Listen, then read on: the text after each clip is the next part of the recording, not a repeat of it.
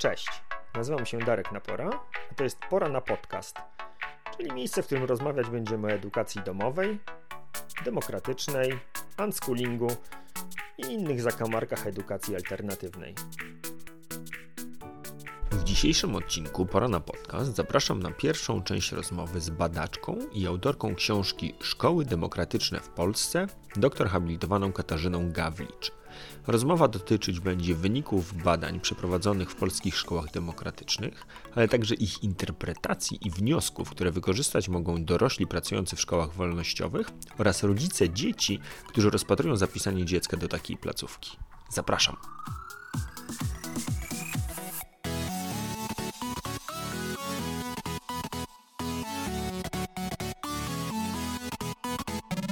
No dobra, to do dzieła. Zatem... Zacząłeś, coś, zacząłeś coś mówić. Tak, zacząłem mówić e, wprowadzenie do pierwszego pytania, bo e, bardzo mi się podobało Aha. to, jak żeśmy się okay. dzwonili umawiając na, e, na tą rozmowę i z takim zupełnym brakiem zrozumienia dla mojego pierwszego pytania zaczęłaś mnie dopytywać ty, ale o co tobie chodzi?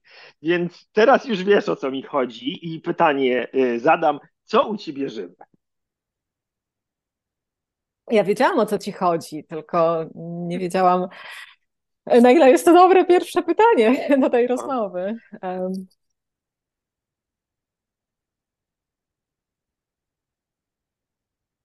Pogoda jest u mnie żywa.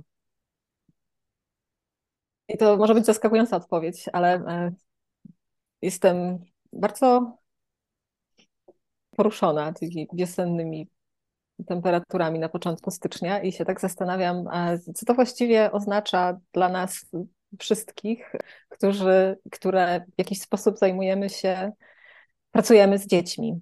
Z dziećmi, które właściwie będą na co dzień żyły w świecie katastrofy klimatycznej, która do ich dorosłości się pewnie już bardzo dobrze rozwinie. Mhm. E, my już ją widzimy teraz, ale jeszcze nas tak bardzo mocno nie dotyka i ich dotknie. E, I, I dla mnie to jest też takie pytanie o to, co. E, to jest zupełnie poważne pytanie, co, co jako osoby właśnie pracujące bezpośrednio z dziećmi, czy tak jak ja, pracujące z osobami, które bezpośrednio z dziećmi pracować będą, co my w związku z tym w ogóle możemy zrobić? Na przykład, jak przygotowywać nauczycielki czy inne osoby, które z dziećmi bezpośredni kontakt mają, na no właśnie, na pracę, na pracę z, ze świadomością, że one tego będą doświadczać. Czy co to powinno właściwie robić naszemu myśleniu o, e, o edukacji, naszym praktykom edukacyjnym? I to jest dla mnie takie otwarte pytanie, które myślę trochę zbyt rzadko ciągle jakoś podejmujemy. I, E, i nie mamy odpowiedzi. Ja nie mam odpowiedzi, szukam ich, e, szukam ich ciągle. E, a teraz przy tych kilkunastostopniowych temperaturach na początku stycznia one do mnie bardzo mocno mhm. faktycznie wróciły. No tak, ostatnio oglądałem taki sketch, w którym pytają gościa, który zapadł w śpiączkę i budzi się w 2050, czy o, o, o co chodzi? Wy nie widzieliście na początku, na początku tego XXI wieku, że się zbliża katastrofa klimatyczna? No nie, no wiesz, widzieliśmy, no ale, ale to co, nie wiedzieliście skąd to się bierze? Że te, te spaliny samolotów, no ale wiesz, no fajnie spędzić święta Bożego Narodzenia w jakimś ciepłym miejscu. Trochę impreza to, to na jest, Titanicu. To Absolutnie. E, I to jest, e, to, jest, to jest też to, o czym e, Greta Thunberg regularnie mówiła w swoich, w swoich wystąpieniach, że właściwie wiadomo, wiadomo o co chodzi, wiadomo co trzeba zrobić, nikt tego nie robi. W związku z tym jest to pytanie, które ona jako ta nastolatka stawiała, po co chodzić do szkoły, skoro prawdopodobnie nie będziemy mieli przyszłości. I to jest, i to jest niesamowicie ważne w kontekście edukacyjnym pytanie. No co my właściwie mamy powiedzieć tym młodym ludziom, którzy pytają, po co mają się uczyć, chodzić, iść do szkoły, iść na studia i gdzieś tam jeszcze, skoro właściwie nie wiadomo, co się w nim będzie działo. To będzie ze światem za kilkanaście czy kilkadziesiąt lat. No, na szczęście e, oboje mamy przywilej pracować e, w takich e, warunkach i z takimi osobami, które no, pozostawiają przestrzeń przynajmniej na to, żeby takie pytania zadawać. Nie, nie twierdzę, że jest jakaś odpowiedź, która nas poprowadzi na ścieżkę, która, która ma szansę jakoś tę sytuację ratować ale, ale przynajmniej jest przestrzeń na zadawanie własnych pytań, e, bo chciałem, żebyśmy dzisiaj e, pogadali o, o Twojej książce i o, badaniach, które, i o badaniach, które mm, prowadziłaś e, na polskich szkołach demokratycznych. I pierwsze takie merytoryczne pytanie, które chciałem Ci zadać, to dlaczego?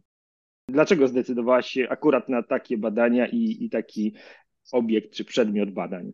Podmiot badań w zasadzie. No.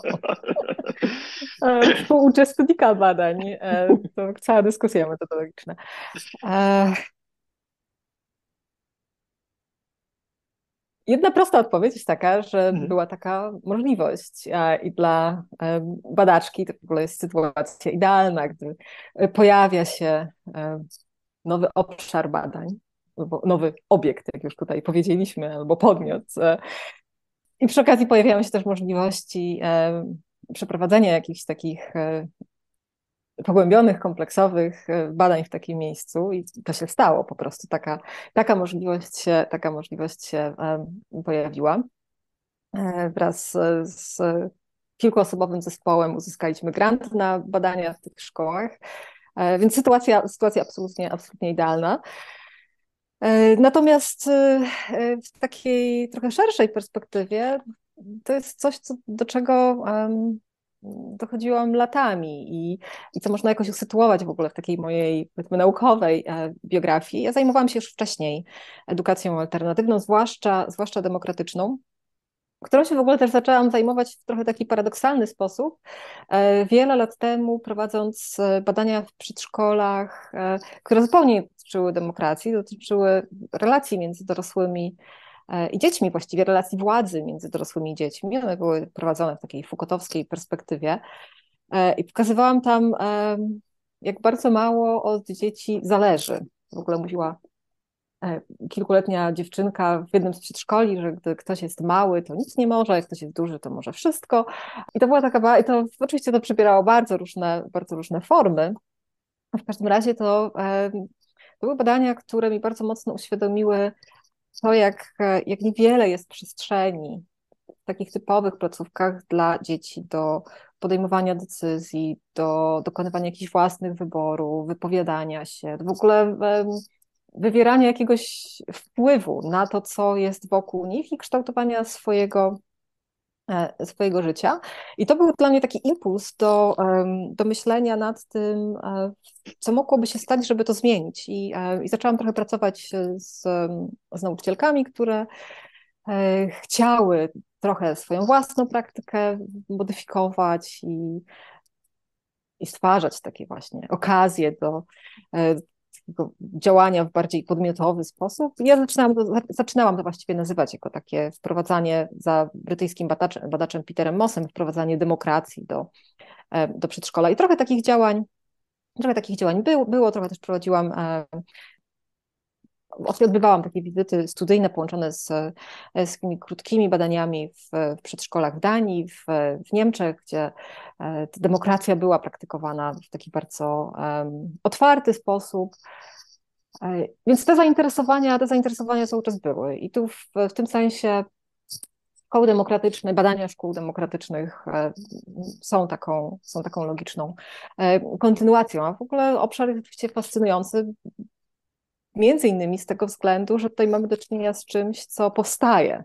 Znaczy w tej chwili już, no, już te najstarsze szkoły właściwie dziesięciolecie będą obchodzić, e, ale, ale, gdy, ale gdy zaczynaliśmy badania, to były rzeczywiście początki, więc też takie zobaczenie, jak to się dzieje, nie badanie czegoś, co już jest, co jest ugruntowane, gdzie wiadomo, jak co, jak co działa, ale właśnie zobaczenie, jak to, jak, to się, jak to się tworzy, jak to się w ogóle wyłania. I to jest, e, to jest, to jest fascynujące i to jest absolutnie takie, e, to jest niezwykłe. To po prostu bardzo rzadko kiedy się, się zdarza, bo raczej mamy do czynienia z czymś, co już istnieje, niż z czymś, co, co powstaje, więc, więc myślę, że to w ogóle była niezwykła okoliczność i no i też e, niezwykła okazja tak naprawdę, więc bardzo się, bardzo się cieszę, że to w ogóle było możliwe. Mhm. No dobra, ale to ja tak słyszę, że opowiedziałaś o tym e, ze swojej perspektywy, takiego, z takiej swojej ciekawości, czy jakichś wyzwań poznawczych, czy naukowych, a jednak. No, dlatego, się tego... dlatego się prowadzi badania. bez, no bez, do... takiej, bez, takiej cieka... bez takiej ciekawości to można by się i zamęczyć, i pewnie nie byłoby to w ogóle interesujące dla nikogo. No e, właśnie, ale chciałem o tej. Czytać Chciałem o tej drugiej stronie też e, trochę pogadać, bo jednak powstała publikacja, powstała książka, czyli jacyś odbiorcy docelowi, czy jakaś ta grupa czytelników, dla których e, książka powstała, pewnie była z tyłu twojej głowy, kiedy, kiedy pisałaś. I jak teraz patrzysz na, na tę swoją pracę, czy, czy masz jakąś, e, jakieś takie wyobrażenie, kto jest w tej grupie, kto powinien pisać tę książkę książka jest efektem tak, badań naukowych i takiego mm, jednak w jednoznaczny sposób właśnie naukowego przedsięwzięcia, więc, e, więc ona też taka jest i, myślę, że e, jeśli w ogóle mogę powiedzieć o jakiejś docelowej grupie, no to e, to pewnie w pierwszej kolejności to są środowiska akademickie, więc ta książka ma też taki, taki naukowy charakter, e, ale jednocześnie no chciałabym, żeby to była książka trafiająca do środowiska i e, w sensie środowiska edukacji demokratycznej i no, wiem, że jest czytana przez osoby e, związane ze szkołami demokratycznymi. Nie wiem, czy jestem w stanie powiedzieć, kto powinien ją przeczytać. Mm. Myślę, że to nie, nie, nie, moja, nie, nie, nie moja już decyzja i mm. to nie ja powinnam określać, kto powinien ją czytać, e, ale myślę, że ona może być, e, może być użyteczna dla osób e, zainteresowanych edukacją alternatywną, edukacją demokratyczną, przygotowujących się być może do, do pracy w, w takich mniej standardowych miejscach albo zainteresowanych pracą właśnie w takich nietypowych, nietypowych szkołach. Swoją drogą to jest też coś, e, co bardzo mocno wybrzmiewało w badaniach. Osoby pracujące w szkołach demokratycznych mówiło o tym, że właściwie nawet jeśli kończyły studia pedagogiczne, to te studia e, nie przygotowały ich do pracy w tego rodzaju szkołach, więc być może taka książka tutaj miałaby szansę na to, żeby pokazać, jak, e, jak w takich miejscach może być i z jakimi wyzwaniami można się spotkać, co tam trzeba jakoś wziąć pod uwagę. To jest właściwie dla mnie też ciekawe, kto tę książkę czyta. Zdecydowanie zgadzam się z tą tezą, że osoby pracujące w szkołach wolnościowych czy demokratycznych e, powinny, tak ja używam tego słowa, powinny się zapoznać z jej treścią. E, mam trochę kłopot, bo chciałbym, żeby to jednak była też taka książka, która byłaby zaproszeniem albo przynajmniej pokazaniem tego świata dla rodziców dzieci, które, e, którzy rozpatrują szkoły demokratyczne. Tylko to, o czym powiedziałaś na początku, że ona jednak ma ten sznyt bardzo naukowy i wymaga jednak wiele dyscypliny, żeby, y, y, no żeby przejść przez ten, ten poziom językowy i, i takiej metodologii tego, jak, y, jak zostało zorganizowane całe badanie, jak zorganizowana została książka. I, i nie wiem, czy to jest Y, coś, co, co rodzice będą gotowi zrobić. I, i ciekaw jestem, jak ty na to, mm. na to patrzysz. Czy to jest tak, że powinniśmy powiedzieć rodzicu, jak y, chcesz, żeby twoje dziecko było w szkole demo i myślisz, że ta książka jest trudna do przeczytania, to potem będzie ci dopiero trudno i albo się zaweźmiesz i to przeczytasz, albo po prostu nie wchodź na tę drogę, czy, czy może jest, jest po prostu tak, że, że ta książka nie jest y, skierowana do rodzica, który jednak nie, nie, nie, nie musi mieć aż takiej wiedzy i aż takiego e, zainteresowania tym tematem. No to są chyba różne, e, różne porządki. Rzeczywiście e, tak sobie, tak sobie myślę teraz, że być może tej książce przydałaby się siostra, taka bardziej popularno-naukowa, taka właśnie taka trochę opowieść e, bardziej o tych, e, o tych szkołach, e, być może bez tak, tak bardziej tak, tak mocno wybrzmiewającego też tego teoretycznego aparatu, to jednak jest bardzo konkretna teoretyczna też rama, w której, w której ja to sytuuję i zdaję sobie sprawę z tego, że to, że to dla osób gdzieś spoza takich e, właśnie akademickich środowisk, to może być, e, może być miejscami, e, miejscami pewne wyzwanie, więc to absolutnie nie jest tak, że, że ktoś nie przeczyta książki, to niech nie idzie do szkoły demokratycznej, no, zupełnie nie. To pewnie raczej jest wyzwanie dla mnie i też takie, takie pytanie, jak i może nie tylko dla mnie, ale też pytanie właśnie, jak, jak pisać, że jak pisać książki naukowe, tak żeby one e, też poza akademickie środowiska mm, mogły trafiać. Mhm. E, na ile to jest, na ile to jest możliwe? Myślę, że tutaj wiele, wiele, jest, wiele jest do zrobienia, ale mm, no ale tak sobie ta, ta, ta, ta myśl o tym, że, być, że, że, war, że, że pewnie warto byłoby uzupełnić ją o coś, o coś bardziej e, Właśnie, takiego właśnie popularno-naukowego i pewnie dostępnego dla szerszych kręgów e, jest. No jest też, wiesz, jest tutaj też inne pytanie i to jest, e, być może też trochę pytanie do ciebie jako czytelnika tej książki, w ogóle do osób ze środowisk e, szkół demokratycznych. I to jest też, też coś, co właściwie chciałabym od razu podkreślić, bo pewnie to będzie ważne w różnych momentach później. Ta książka do pewnego stopnia jest już historyczna. E, no jednak rozpoczynaliśmy badania w 2015 roku. One tam trwały przez e,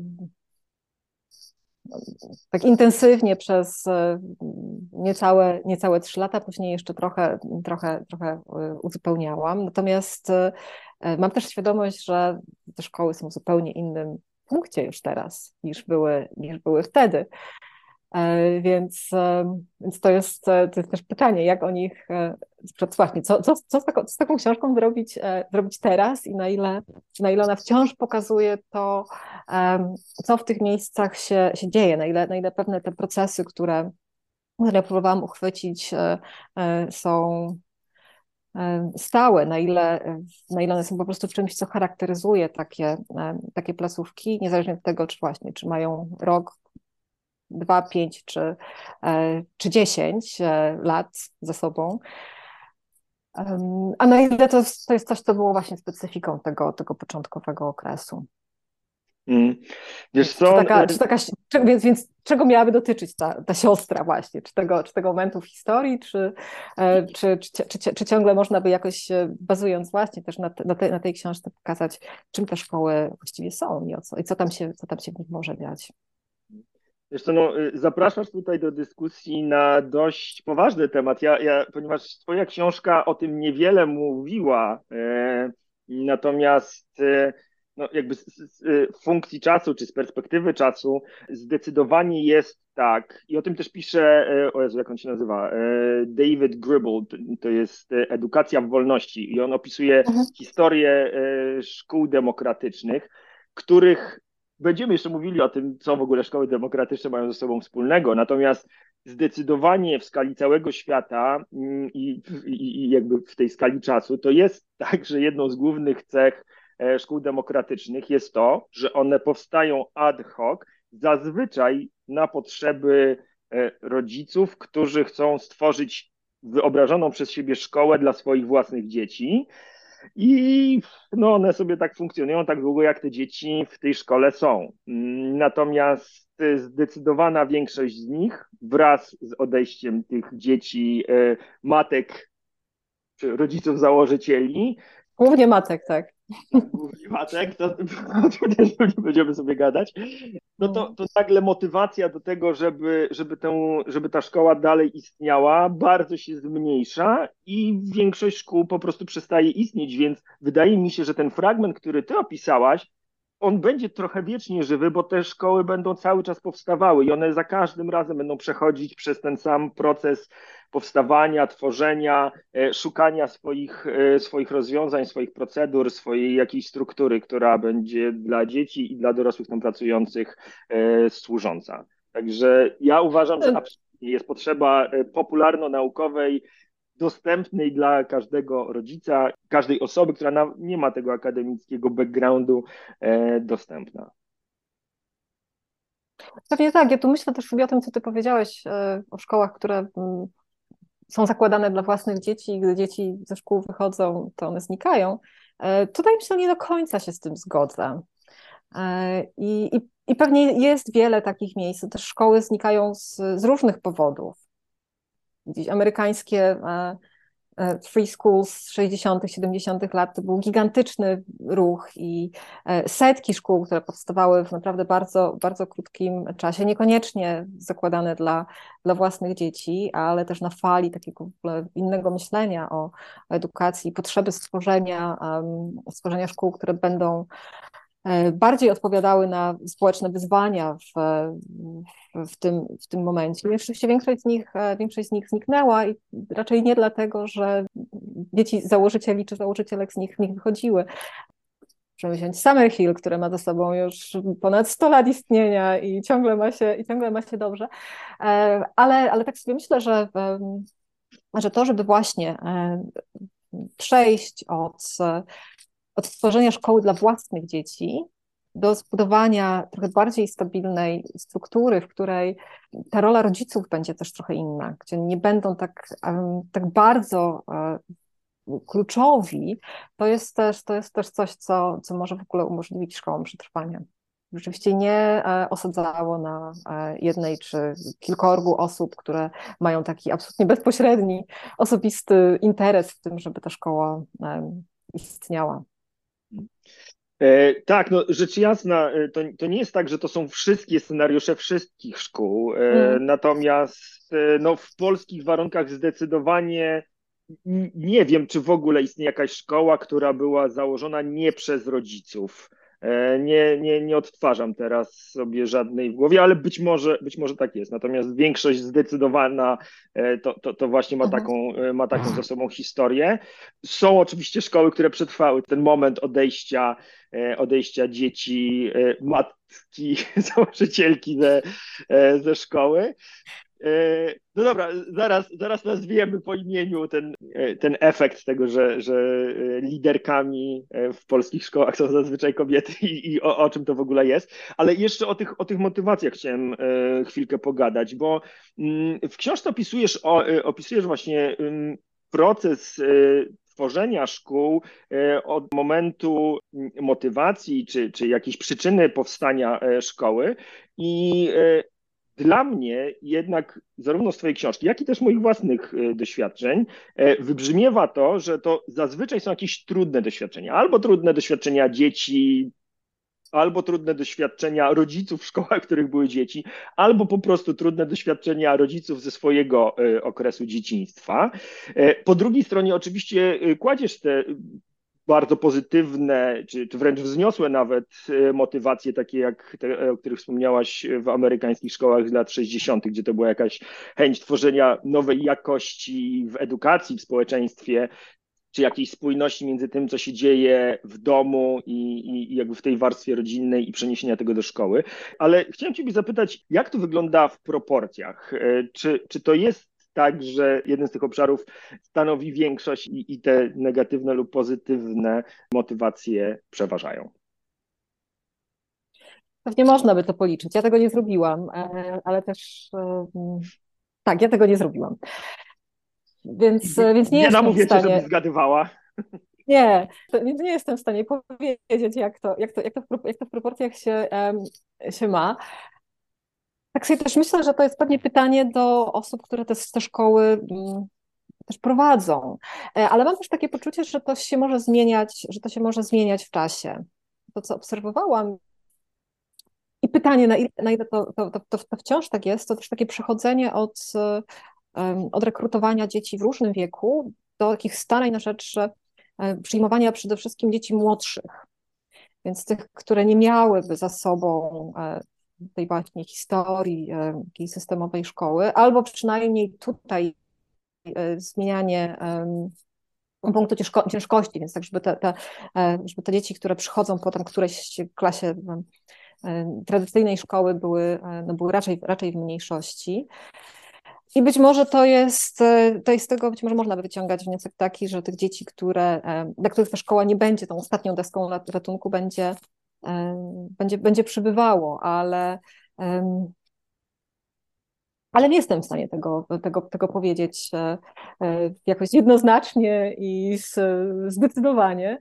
Jest to, jest, jest to, jest to, pewnie, jest to pewnie do, do sprawdzenia. To oczywiście ma znaczenie, bo jednak e, I to nie tylko z perspektywy samych dzieci, ale też w ogóle tych całych rodzin. Tu wiadomo, bardzo często powtarzane to stwierdzenie, że do tego rodzaju szkół nie rekrutuje się dzieci, tylko rekrutuje się rodziny. I też e, z innym nastawieniem przychodzą do, do szkoły rodzice, dla których to miejsce będzie właśnie tą ostatnią szansą dla dziecka, które sobie absolutnie nie radzi w, z różnych powodów w systemowej szkole. A inaczej będzie w przypadku tych, którzy tam przychodzą, ponieważ e, podzielają wartości, które, które w tej szkole e, są przyjmowane. Więc to ma znaczenie, e, jakie, jakie, te, jakie te motywacje są. Natomiast też nie da się, nie da się ukryć, że dzieci zainteresowanych oraz ich rodziców zainteresowanych tym, żeby jednak trafić do, do trochę innej szkoły, też może przybywać, biorąc pod uwagę to, co w ostatnich latach dzieje się w publicznych szkołach. E, no, Ale to jest pytanie, tak zwane pytanie empiryczne, więc do sprawdzenia. Na większej próbie niż tych naszych osiem w sumie szkół, które odwiedzaliśmy. E, no tak, to jest moja wielka ambicja i, i ja powtarzam to za każdym razem, kiedy gadam z osobami, które prowadzą szkoły demokratyczne lub pracują w szkołach demokratycznych, że bardzo, bardzo bym chciał, żeby zwiększała się z każdym rokiem ta liczba osób, które trafiają do szkoły właśnie dlatego, że y, do szkoły demokratycznej, właśnie dlatego, że chcą być w szkole demokratycznej i, i żeby... I co, ten... i, co z twoich, i, co, i, co z twoich, I co z twoich rozmów wynika? E, w sensie, czy, czy ty tutaj widzisz jakąś, jakieś proporcje?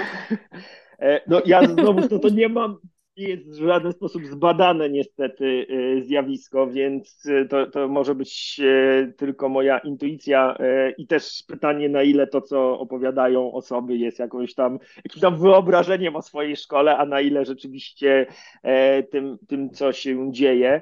Mm, no, problem niestety polega na tym, że o ile rzeczywiście cały czas zwiększa się liczba osób zgłaszających się do szkół demokratycznych jako do szkoły pierwszego wyboru, to wciąż nie słabnie, a wręcz zwiększa się liczba osób, mm. które trafiają ze szkół systemowych bardzo poobijanych, bardzo przeciąganych przez te doświadczenia szkolne.